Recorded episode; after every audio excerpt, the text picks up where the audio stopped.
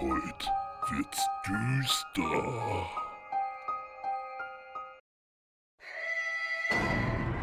Ups. Komm, jetzt ist es alles egal.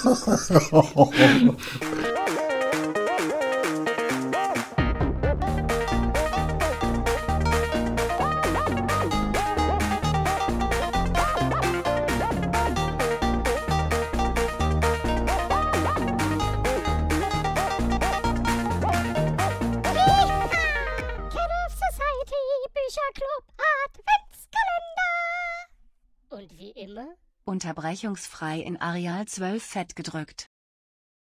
Türchen Nummer 18 des Cat Earth Society Bücherclub Adventskalenders. Herzzerreißende Spannung.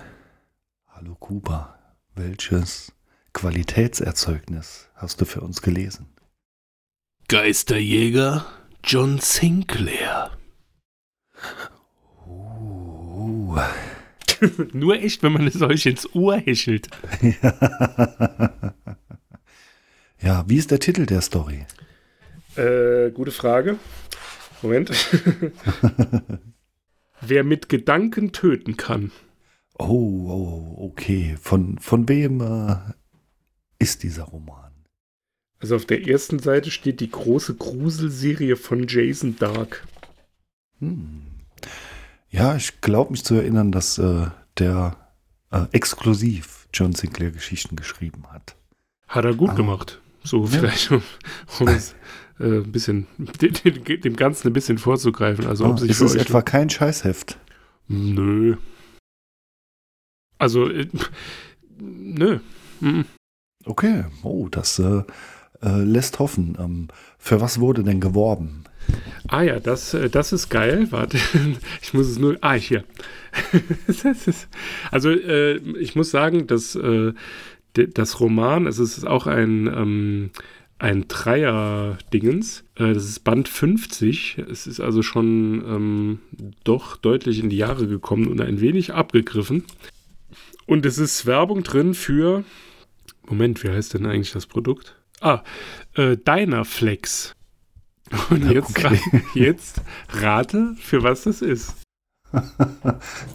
Es klingt nach einem Trainingsgerät.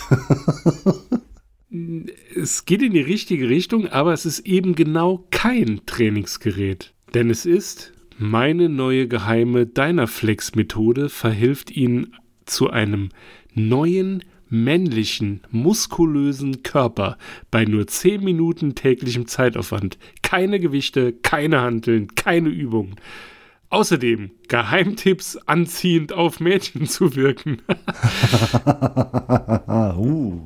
Kann man immer mal gebrauchen. Ja, das ist sogar... Wenn sich die Mädchen bisher über sie lustig machten, wenn sie ihr Hemd ablegten, so werden sie sich jetzt um eine Verabredung mit ihnen reißen, wenn sie erst einmal den muskulösen Dynaflex-Körper gesehen haben, zu dem ich ihnen verhelfen kann. Mike Marvel, Boys, Männer. Das verspricht vieles. Sehr schön. Schämen Sie sich zurzeit wegen Ihres Körpers? Ich glaube, es wäre geiler gewesen, uns 30 Minuten über die Werbung zu unterhalten. Aber naja, okay. Der Roman war ja auch okay. Ja, wurde denn geschnackselt? Wurde geschnackselt? Nein. Doch. Okay. Dann besteht doch die Hoffnung, dass noch weiter geschnackselt wird. Nope. Denn ich erinnere an den Titel, wer mit Gedanken töten kann. Okay. Dann bin ich jetzt gespannt wie ein Flitzebogen auf die Story. Die Story ist wild. Also John Sinclair ist ein Geisterjäger. Er hat einen Partner, der wahlweise mit seinem Namen oder als der Chinese eingeleitet wird. Der heißt Soku, der später auch noch eine tragende Rolle, außergewöhnliche Rolle spielt. Naja, es beginnt so, dass John Sinclair irgendwo ist und sie besiegen da irgendwen. So ganz verstanden habe ich es nicht. Es fühlt sich so an, als wäre die Geschichte mitten in einer anderen Geschichte starten. Ich muss auch gestehen, ich bin mir nicht sicher, ob es wie bei Perry Rhodan wo es angeblich so ist, ich weiß nicht, um mich mit der Community nicht anzulegen, habe ich ja absichtlich keins gelesen. Ich weiß nicht, ob die zusammenhängend sind, von daher, wie gesagt, ich war etwas verwirrt, aber es beginnt irgendwie so, dass Tokata, Soku, John Sinclair und noch jemandem, Namen habe ich mir nicht notiert, weil er nachher auch in der Geschichte nicht mehr auftaucht, irgendwie hinterher schaut, dann dämonisch lacht und er ist ein Samurai und der Samurai des Satans. Und er ist das Geschöpf von Dr. Tod. Ja, ist so. Wow. Dann geht es weiter mit Elaine Peters und Kirk Melligen. Das ist ein Pärchen, das sind auch die Schnackselnden. In der Einleitung ist es so, dass Kirk sich direkt an Elaine ranmacht. Elaine hat einen Sohn, den sie verstoßen hat, weil sie mit Kirk halt in Ruhe leben wollten. Jetzt ist es so, dass Jerry Peters in eine Irrenanstalt oder in irgendeine Anstalt eingewiesen worden ist als Junge und er Elaine Peters und Kirk nachgerufen hat, ich werde wiederkommen und ihr werdet es bereuen. So beginnt die Einleitung der Charaktere. Jetzt passiert Folgendes. Dieser John Sinclair und Soku sind irgendwo, werden dann auf dem Weg nach irgendwo angehalten. Zurück nach London werden sie angehalten. Das ist zufälligerweise Colonel Ted Crane, ein Geheimdienstagent, der die da anhält. Die kennen sich, tauschen dann so Nettigkeiten miteinander aus. Also es ist in dieser Geister- Monstertötungsbranche wohl üblich, dass man immer einen Feind beim Geheimdienst hat. Das war ja bei der Drachenjägerin oder wie sie hieß, mit dem Tiger auch so. Naja, auf jeden Fall fragt John Sinclair ihn dann, hä, was machst du denn hier? Ja, wir haben einen Auftrag in Oakville. Und dann, darf man Näheres erfahren? Nein. Ah, okay. Ja, könnt ihr uns dann wenigstens mit nach Oakville nehmen? Ja, okay. Also sind sie in Oakville. In Oakville will John Sinclair eigentlich nur seinen Vorgesetzten anrufen, der ihm dann sagt, wo bist du? In Oakville? Nee, dann bleibst du mal schön da. Dann warum? Ja, wir haben da so 3 Jugendliche, die ausgebrochen sind und die haben Superkräfte. Oh.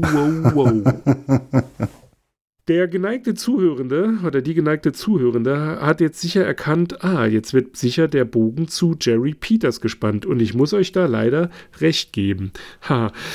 Jerry Peters ist, wie gesagt, mittlerweile ein Jugendlicher, der gerne Korthosen trägt. Das macht ihn auf jeden Fall sehr sympathisch. Auch wenn man den Korthosen deutlich anmerkt, dass sie schon mehrfach gewaschen worden sind. Das finde ich auch eine sehr interessante Beschreibung. Jerry Peters ist auf dem Weg zurück, läuft irgendwie ganz komisch da rum. Auf einmal fährt eine Bande Rockers an ihm vorbei. Auf einem der Motorräder sitzt auch eine junge Frau, dessen Namen eigentlich nicht zur Rolle spielt, denn die kommt nur noch einmal kurz vor. Jedenfalls ist es so, die Rocker drehen um und Jerry Peters denkt sich so, oh fuck, gar keinen Bock auf Stress. Die kommen zurück, versperren ihm dann den Weg über die Brücke und er will halt nach Oakville laufen, weil dort wohnt, wie gesagt, Elaine Peters und er hat ihr ja versprochen, zurückzukommen und dann gibt's Saures. Die lassen ihn dann nicht vorbei. Wie es dann ist, werden dann das erste Mal die Kräfte von Jerry sichtbar. Er tötet einen der Rocker, die anderen 3 schlägt er nur zu Krüppeln und das Mädchen lässt er laufen. Also die fliegen durch den... Also sagen wir es mal so, er wollte den Rocker, glaube ich, nicht wirklich töten. Er hat ihn halt einfach durch Telekinese, Teleportierung und weiß der Geier was durch die Luft gewirbelt und er hat sich dann halt mit seinem eigenen Messer selbst erstochen. Okay. Passiert halt, wenn man aus 25 Metern mit dem Messer in der Hand irgendwo runterstürzt und dann... Im Eifer des Gefechts, ja. Gut, kann man ihm keinen Vorwurf machen, aber trotzdem, er hat das einkalkuliert. Also das ist mehr als Totschlag, wenn man über diese Kräfte verfügt. Ich bin zwar kein Jurist, aber ich sage trotzdem, das ist auf jeden Fall Mord. Jetzt ist er da sind die 2 anderen Typen, die heißen Ren Golling und Fred Conrad, die sind halt auch alle aus dieser komischen Anstalt. Dann passiert Folgendes. Elaine wird angerufen. Und zwar von Dr. Weiß der Geier wie, der ihr sagt, ja, hör mal zu, dein Sohn, der hat übernatürliche Fähigkeiten. Und sie so, und er so, ja, Pech gehabt. Falls Sie ihn sehen, sagen Sie Bescheid, denn es sind auch ausländische Geheimdienste hinter ihm her. Also guck, dass du dich nicht mit ihm anlegst. Währenddessen suchen natürlich Ted Crane, der jetzt mittlerweile mitbekommen hat, dass John Sinclair auch dort bleiben muss, um diesen drei Typen da aufzuspüren. Gar keinen Bock auf die Zusammenarbeit hat, ne? Also das Übliche. Die besuchen dann Elaine Peters. Elaine Peters wurde aber bereits vorher von einem Geheimdienstagent heimgesucht, der bei ihnen im Schlafzimmer sich versteckt und sie vorher mit 500 Pfund bestochen hat, dass sie ihn quasi in der Wohnung warten lassen, weil er halt auf Jerry Peters, also den Sohn, auf den hat er es abgesehen. Ted Crane hat so einen komischen Typen bei sich. Namen habe ich mir nicht notiert, ist aber auch egal. Ich glaube, Smith war der Geheimagent, der irgendwie manchmal so ganz merkwürdige Anmerkungen macht, wo John Sinclair sagt, sie sind aber nicht geeignet, Polizist zu sein. Dann, ne? So dieses typische Hin und Her.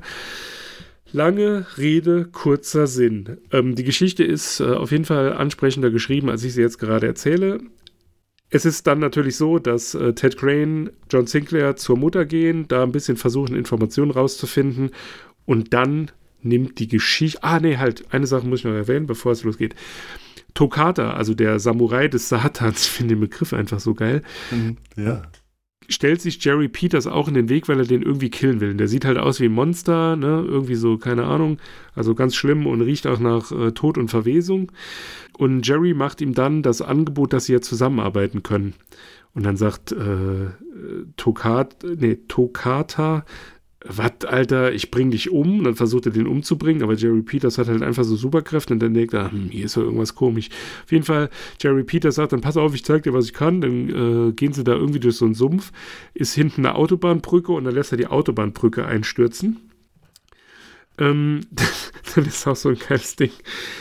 So ein LKW-Fahrer kann sich gerade im letzten Moment, bevor die Fahrbahn unter ihm zusammenbricht, hechtet er mit einem Sprung aus dem LKW und man denkt so, glücklicherweise, er hat nicht so viele Leute umgebracht, aber der LKW-Fahrer wird leider überfahren und fliegt im Bodenbogen durch die Gegend.